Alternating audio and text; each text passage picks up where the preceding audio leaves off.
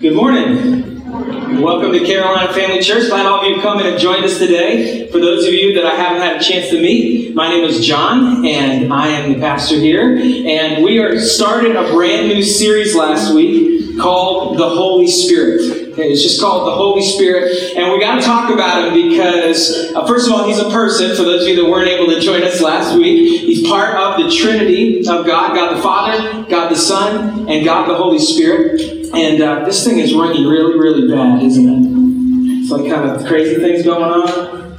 Is it too bad? Is it okay? I'm telling you, the technology. This is what happens. So. Um, in summer, you know, in church world, you rely on obviously people coming and serving at your church, all right? So everything that happens here is done because somebody got up early this morning to do it. And uh, it works fine when like one person is on vacation. And sometimes when two people are on vacation.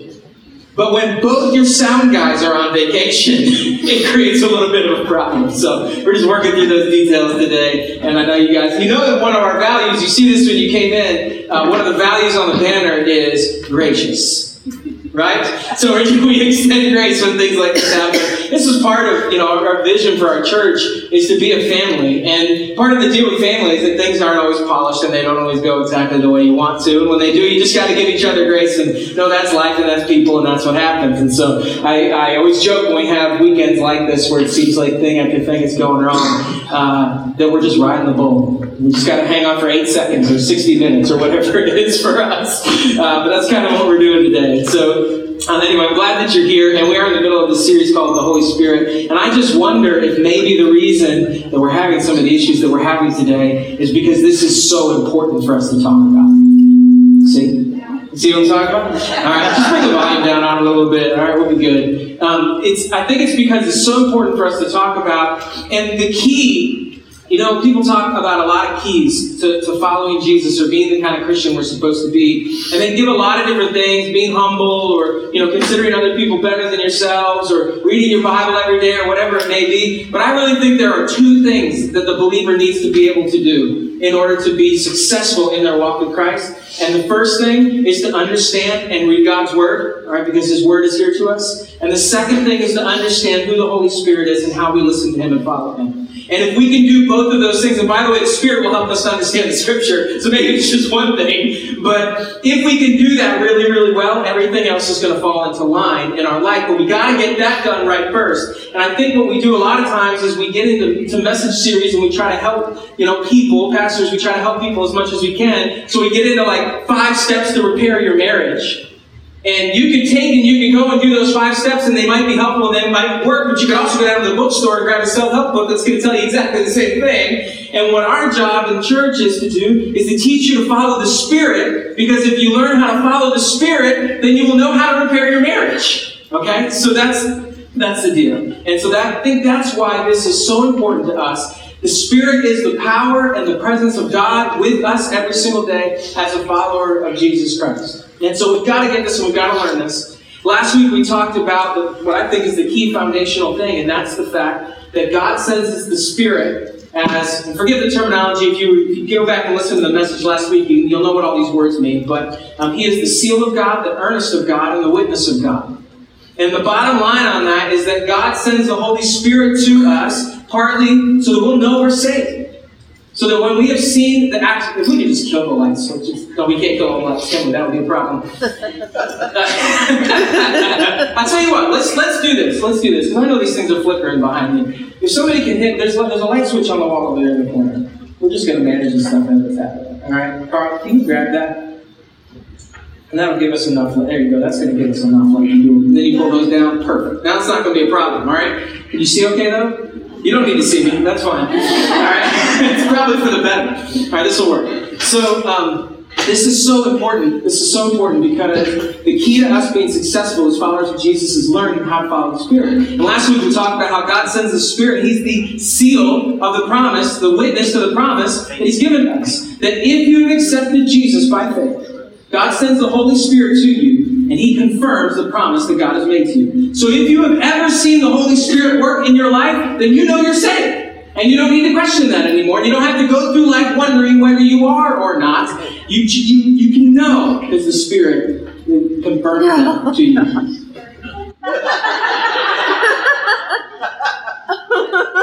We're good. We got it. Not the bowl. That's what it is. It's not the bowl. They have to say no. All right. I wish it was only eight seconds. It seems easy right now. But, all right, there we go. The lights do that, by the way. It's a thing in here. Anyway. So, but, but I was wondering, and I think this is a question a lot of people ask, coming out of last week where I say, okay, I know that I've accepted Christ by faith through Jesus' death on the cross. I know that I have the Spirit, but why don't I act the way I want to act? If I have, I had this conversation with someone after after the service. They were talking about something they were struggling with. They said, "I just, when the temptation comes, if I have the power of God within me, why doesn't He just stop me from doing it? I just wanted to take over and take control and stop me from doing the thing that I don't want to do. Why doesn't He do that?" I said, "Well, because He doesn't do that."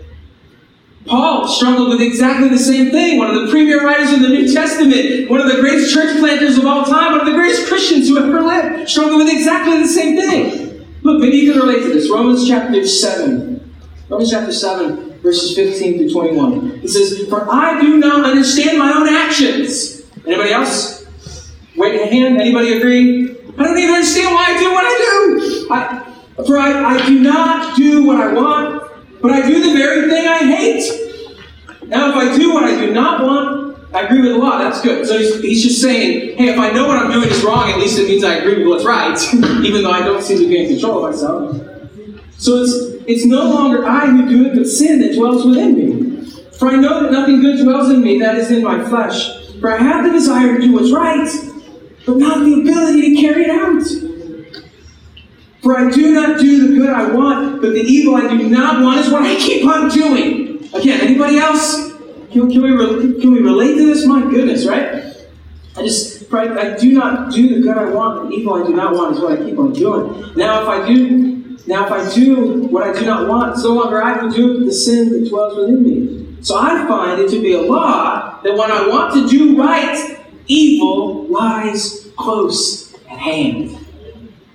You know what you're supposed to do. You know like we know this stuff, but it feels like even though I know it, I can't. I'm constantly fighting with this other thing within me. I want to do what God wants me to do, but it seems like it's I just constantly get overwhelmed by the sin within me. And you need to know that even though you're saved, and even though God has brought His presence to be with you, you are still in an epic battle for your life. The, the battle for your soul has been won, but there's a battle for your life going on right now. And whether you're going to live a life that's honoring to God, or whether you're going to live a life that's honoring to the flesh. And that battle is not going to stop until your time here is done. It's going to continue in your life. And so, what we have to learn how to do in order to fight against this sin that's within us, is to learn how to be filled with the Spirit. Because having the Spirit and being filled with the Spirit are two different things. Or you have to have the Spirit in order to be filled with the Spirit, but you can have the Spirit and not be filled with Him. Now, I know that's maybe a, a little bit of a confusing thing. It's hard for even the greatest scholars to explain, uh, quite frankly, but I think of it like this. I think of it like the water in my house. When, when God saved me by my faith, I put my faith in Jesus Christ, that He died on the cross for me and then rose again, I believe that, put my faith in that. God saved me, and when that happened, He turned on the water main.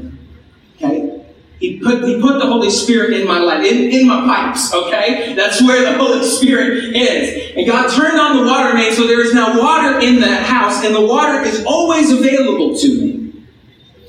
But I only get the advantage of the water if I turn on the faucet. I have to turn on the bathtub. I have to turn the spigot. I have to turn on the hose. I have to ask and be filled with the Spirit. I have to put the cup under the sink in order to catch the water and then drink of it. It is always available to me, but I have to access it. I have to choose to be filled with the Spirit. And that is an ongoing thing that I have to do. Day by day, moment by moment, year by year. Paul, when he's writing in Ephesians, he's writing to, to another, another town. He says this in Ephesians chapter 5, verse 18. He said, Do not get drunk with wine, for that is debauchery, but be filled with the Spirit. Be filled with the Spirit. So what he's saying is, is much like you would drink, you know, you would drink wine and then you would begin to lose your inhibitions or lose your control in a way. He's saying that you need to be filled with something else. You need to be filled with something that's going to fight against the flesh, and that is the Spirit. And so we need to be filled with the Spirit. And the, the language here is really interesting uh, because the, the language, be filled with the Spirit, I don't know the right, uh, like, terminology, you know, the linguistics or whatever. Um, but the idea is when it says be filled with the Spirit, it's an ongoing, continual process. From the Greek words that are used here. So it's be being filled. Be being filled. And it's actually something you do, but it's something that's done to you at the same time. So it's be being filled or be continually being filled. That we constantly, it's this idea of overflowing or having as much as you need. And so when we say that I want to be filled with the Spirit, it is to say that I want the Spirit of God to be brimming over the top of my life. I want it to, to be a part of every decision, directing everything that's happening in my life. I want all or as much of Him as I can possibly have. And I want Him to have all or as much of me as He can possibly have. Be filled with the Spirit. I think water is probably the best analogy. Um, I think that Jesus agreed with that because he used water as an analogy of the Spirit over and over and over and over again in the Scripture. John chapter 4, he's sitting at a well with a woman uh, who's not Jewish and he's trying to explain some things to her. And he says this in John chapter 4, verse 13. Jesus said to her, Everyone who drinks of this water will be thirsty again. Of course, he's talking about the water in the well. But whoever drinks of the water that I will give him will never be thirsty again. The water that I will give him will become in him a spring of water welling up to eternal life. You see, Jesus is going to give us spiritual water, spiritual nourishment, everything that we need to survive, and it's going to come from within. It's going to come from the Spirit. And then in John chapter 7, he says, uh, John chapter 7, verses 37 and 39, on the last day of the feast, the great day, Jesus stood up and cried out, If anyone thirsts, let him come to me and drink. Whoever believes in me, as the scripture has said, out of his heart will flow rivers of living water. Now, he said this about the Spirit. He's using the analogy of water for the Spirit. Now, he said this about the Spirit, whom those who believed in him were to receive, for as of yet the Spirit had not been given to Jesus, because Jesus was not yet glorified. So they hadn't received the Spirit yet because Christ hadn't gone through what he was going to go through with. And so he says everyone needs to drink of the Spirit. Be filled, constantly be filled with the Spirit. And the Spirit, he, Paul gives us that contrast of wine and water. Water is different than the other liquids we drink, right? The Spirit is not alcohol to remove our inhibitions or calm our nerves. The Spirit is not soda that makes life bubbly and sweet. And it's not an energy drink that gives us a quick boost when we need it. He is pure spiritual water. Everything you could possibly need to live the life that God has designed for you to live. Jesus told us this. And if we're filled with the Spirit, let's look at what he does. What is that? What's going to happen if I say I want to be filled with the Spirit?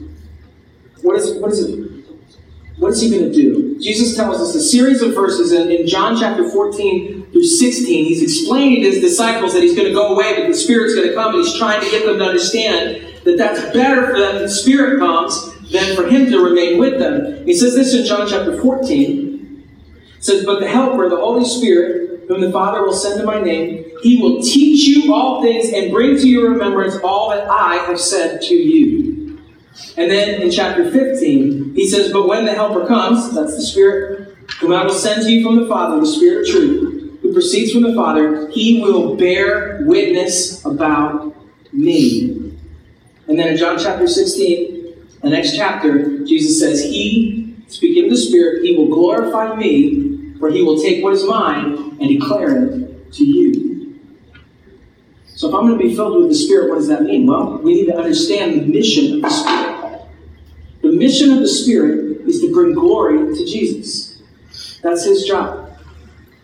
The mission of the Spirit is to bring glory to Jesus. So if the purpose of the Spirit is to glorify Jesus, then the mission of the Spirit in us is to help us to do the same. That's his job.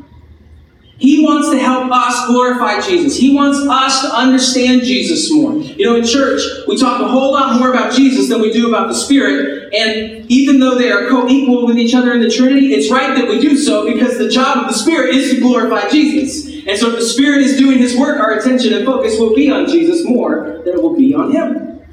And so that's what he wants to do in your life, which means he wants to lead you to holiness, which means he wants you to know Jesus more, to model your life after him, and that's what he's going to help you to do. And we're going to talk a little bit later in the series. I really don't know yet whether it'll be next week or the week after, but we're going to talk about how he then empowers you to help other people glorify Jesus, which is the third step of that. I think of um, I think a little bit of the, the Holy Spirit like a band manager. All right? Not to minimize it in any way. But you know, behind every great band, there's a great manager. Like, they wouldn't be a great band if they didn't have a great manager. The manager is the one who books the gigs. The, ma- the manager is the one who does the marketing. The manager is the one who thinks about the crowds and thinks about the tour and does all those sorts of things. And the band, they're the one who gets them hooked up with a label. They're the one who gets the album done. They're the one who helps them develop their sound. They're the one who does all of them. But when the time actually comes for the concert, the band gets out on stage and gets the stage time while the manager stays behind the curtain. I think of the Spirit a little bit like the band manager. His job is to bring glory to Jesus Christ. And so that's what he does in our lives. The Spirit uh, is not interested in empowering us to glorify ourselves, only to glorify Jesus. And so that's what he wants to do. And if you want to be filled with the Spirit, understand that's what he's going to do. Some people want to be filled with the Spirit so they can have an emotional experience. Well, that's not what's happening there. Some people want to be filled with the Spirit so that they can have the power to do something that is going to bring attention to them. That's not what the Spirit is doing. People want to be filled with the Spirit for a lot of different reasons, but I will tell you there's only one reason that you should want to be filled with the Spirit. And that's to bring glory and honor to Jesus Christ with your life. Amen. And so if that's what you want and you want to be filled with Him, I want to talk about how to be filled with Him. How do I how do I become filled with the Spirit? What do I need to do? My desire is to bring honor and glory to Jesus. And to see that, I want to take you to Luke 11. And at first, at first blush, this may not seem to connect, but it'll connect by the time that we're done. Okay. Luke chapter 11. Jesus has been off praying by himself. His disciples, he comes back, and his disciples say to Jesus, Jesus, would you teach us how to pray? You're so good at it. Would you please help us out? tell us what we should be praying for. And this is not the typical Lord's Prayer um, that you would normally recite or read. This is, uh, Luke gives us a bit of an abbreviated version of it here. All right, Luke chapter 11, starting verse 1. Now Jesus was praying in a certain place. And when he finished, one of his disciples turned to him, Lord, teach us how to pray, as John taught his disciples. And he said to them, When you pray, say, Father, hallowed be your name your kingdom come. Give us each day our daily bread and forgive us our sins, for we ourselves forgive everyone who is indebted to us. And lead us not into temptation. And so, right, right out of this prayer, just out of this prayer that Jesus gives, I want to give you three steps. It's essential for us to take if we want to be fulfilled with the Holy Spirit. The first step, step number one, is that we need to submit to God's authority. We need to submit to God's authority. Jesus said, Father, hallowed be your name, your kingdom come. Which is, and he's teaching his disciples to pray this way that they need to put themselves in a position of submission to God. We need to say, You are God, I'm not. Because most of the time, when we want God's power, we want access to that, or we want to be filled with His Spirit, and we go with selfish ambitions, well, this is the this is the first one we're violating. So if we want to be filled with God's Spirit, we have to submit to God's authority and say, God, you're in charge. And here's the thing, this is going back to the conversation I was having last week. But I just want the Spirit to take over me. I just want him to stop me. And the fact that he doesn't work like that. I was reading recently, and I, one of the authors I was reading, I love this terminology. He called the Holy Spirit the silent gentleman The silent gentleman. That He is there to help you accomplish the purpose that He has for your life. But if you want to go do your own thing, He will quietly stand aside and let you. Now, He convicts you of your sin, don't get me wrong, as you're doing it. He could be saying, hey, this is wrong, this is wrong, this is you're going the wrong path, this is wrong, this is wrong, this is wrong, this convicting you. But ultimately, he does not control you. And he will not control you. Does God have the power to do it? Yes, he does. Does he give us free will? Yes, he does. So the Holy Spirit is here to guide us and direct us, but he will not overtake us and control us. When those moments of temptation comes, he has led us to the point that we know, just like Paul, he, he says, I know what I'm doing is wrong. So I know that this is the wrong decision for me to make. He may have given me steps I should have taken all along on, on, on, safeguards I should have taken in place, or situations I should have stayed out of, or relationships I should have stepped away from. He's been doing that all along. But when the moment comes and the temptation hits, we have to make a choice.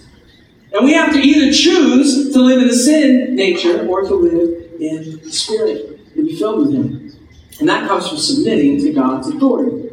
Step number one. Step number two is that I need to embrace God's grace. I didn't mean for that to rhyme, it just happened. we need to embrace God's grace. Which means that if I want to be filled with the Spirit, I not only have to recognize that God is an authority over me, but I also need to recognize that God has forgiven me. And I need to, I need to, to rest in that. And rest in it in such a way that allows me also to extend grace to other people. If I want to live a, a spirit filled life, if I want to be filled with the Spirit, then I need to remember my salvation and I need to extend that to other people. Because if I don't, if I don't remember my salvation, then fear and remorse and regret and, and and all of that is going to control me, not the spirit. And if and if I'm holding grudges against other people, then arrogance and pride and revenge is going to control me, not the spirit. I have to embrace God's grace, not only for me, but for the people in the situation that I'm in as well. So step one, I have to submit to God's authority. Step two, I have to embrace God's grace. And step number three, I have to commit to holiness. I have to commit to holiness. In the prayer, Jesus said, lead us not into temptation. That expresses a desire for holiness. And I suspect that one of the greatest deficiencies in the church, particularly in America, that's where most of my experience is, particularly in America, is that most Christians are not committed to holiness. Amen. They're just not. Christians in America in general are committed to appeasing their actions by being a part of a church rather than actually saying, I want my entire life to be as pure as I possibly can. I want to be as much like Jesus as I possibly can. And if I want to if I want to be filled with the Spirit, how can I do that and still have and still embrace my desire to sin at the same time? I can't. I have to commit myself to holiness. That doesn't mean I'm going to be perfect. But if I want to be filled with the Spirit, I have to want to be. I have to recognize God's authority. I need to live in His grace, and I need to commit myself to be as holy as I possibly can. If I do that, anything I do in contrast to one of those three steps, I'm turning off faucets all over my house. I'm saying I want the water to flow, but I'm, I'm killing where the water is coming from. And when I do that, not only do I, do I lose that fullness of the Spirit, not only do I lose the power that He wants to give to me, not only do I lose the direction that He wants to give me in my life, but I grieve Him.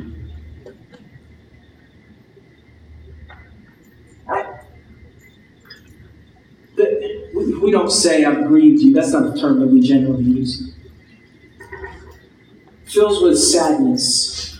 A better way to say that for us that the Spirit has come into, we've expressed our faith in Jesus Christ, and the Spirit has come into our life, and He walks next to us every single day, and He wants to lead us every single day. And when we choose to go other directions, when we say, I'm in control, or when we when we're living in the, the weight of all of our sin, or we're trying to impose consequences on other people because we won't forgive them, or when I'm just choosing to live in a sinful lifestyle, He is standing right next to us, broken hearted, because He wants what's best for us. And so if we want, if we want to be filled with the Spirit, then we have to do these three things. Jesus gives us this in the prayer. You might say, well, what, is, what does this prayer have to do with the Spirit? I never quite noticed this until this week as I was reading. Jesus, does, Jesus gives that prayer, and then he immediately says to them, And uh, I'm going to paraphrase a little bit of this for time's sake. He says, he says, which one of you, does this prayer, you know, what we're supposed to ask for from God. And he says, which one of you, if, you know, if your friend came to you at 3 a.m. in the middle of the night, and they, they wanted to come in, they, they had somebody that they, need, they needed some help. I mean, even if you were irritated, even if you didn't, this is what Jesus says, it's funny. Even if you were, even if you didn't want to help them, you would be irritated enough to help them anyways. You know, like they're there and they woke you up, and so you, out your own indignation, you would go and you would help them anyway. And then, and then he says this. All right. Luke chapter 11.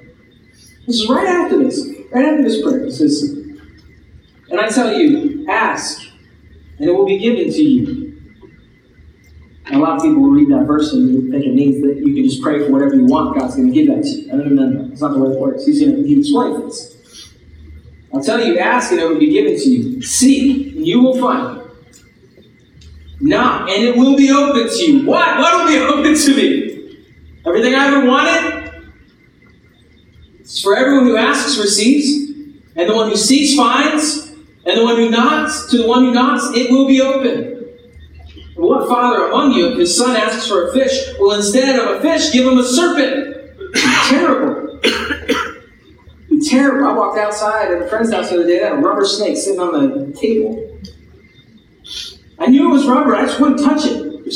Examples in the Bible of like staffs turning into snakes, so I couldn't take a chance that the rubber snake might turn into a real one. Right? But which one of you, if he asks for a fish, is going to give a serpent? Or if he asks for an egg, would give him a scorpion? No. So if you then, who are evil, know how to give good gifts to your children, how much more will the Heavenly Father give the Holy Spirit to those who ask Him? The whole point of the prayer that Jesus gave to them was so they could have be filled with the Holy Spirit. Not so they could have everything they dreamed of or have everything they want, but that they could have everything that they actually need. Because when we submit to God's authority and when we when we embrace His grace and when we commit ourselves to holiness, the Holy Spirit fills us to lead us and guide us. He gives us everything we can ever need in life. And what He also does is He reorients our hearts. He reorients our desires. He reorients our passions. He reorients our goals. And we start to realize that all we actually need is Him. That He is the prize. That He is the goal. That the greatest gift I could ever receive from the Spirit is the Spirit Himself.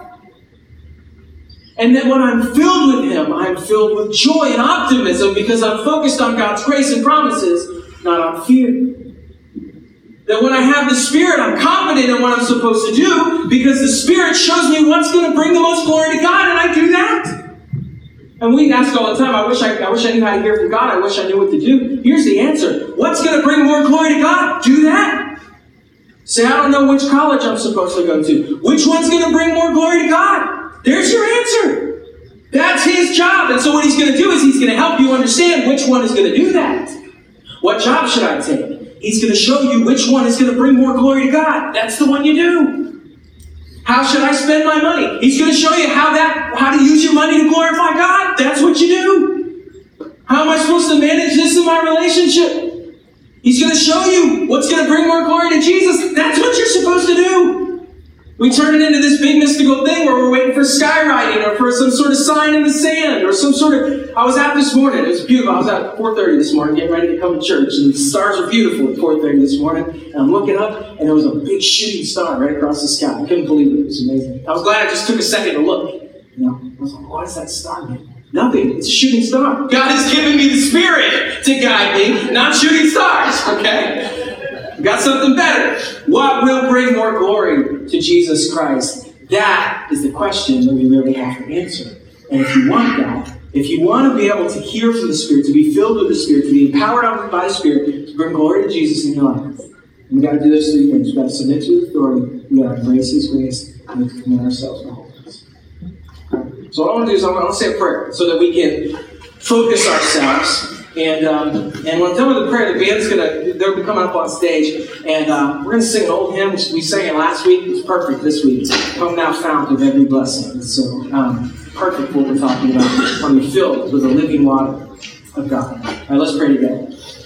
God, come to you, and I just want you to know how much we love you and how thankful we are for the gift that you've given to us of your Son, Jesus Christ.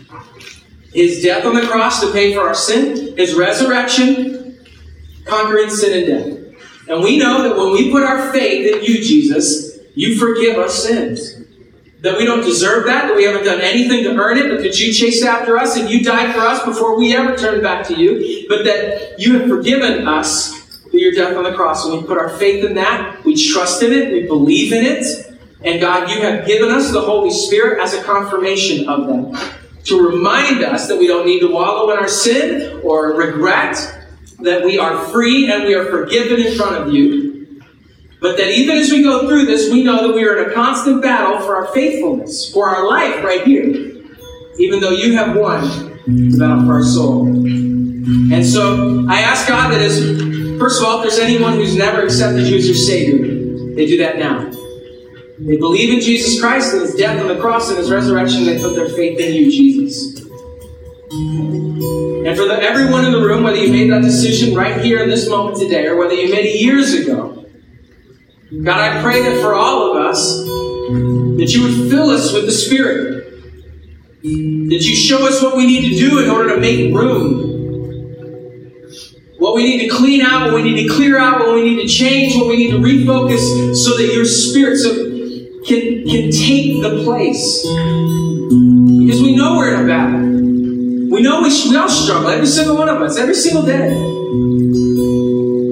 And so I ask God that you would give us the focus and the presence of mind right now to be filled, to, to listen, to hear, to focus, to say that today, God, we believe that you are in control. That you are in all authority over heaven and earth. And We are subject to you. Pray, God, that you would remind us of our salvation in this moment and give us confidence that we're forgiven. That your promises are true, that we will be with you for eternity, that you're going to make all things right. Pray that you would let that grace extend out to the people around us. There may be some in the room who are harboring grudges or unforgiveness against people in their life. And in doing that, we're trying to take your place. I pray, God, that you would release us from that. And give us the ability to do what you have done for us, and that's to forgive even when it's not deserved. To release that right to get even. God, I pray that each of us, if we haven't made this commitment before, would make the commitment today or anew today to say, I want to be whole. I want to be without spot.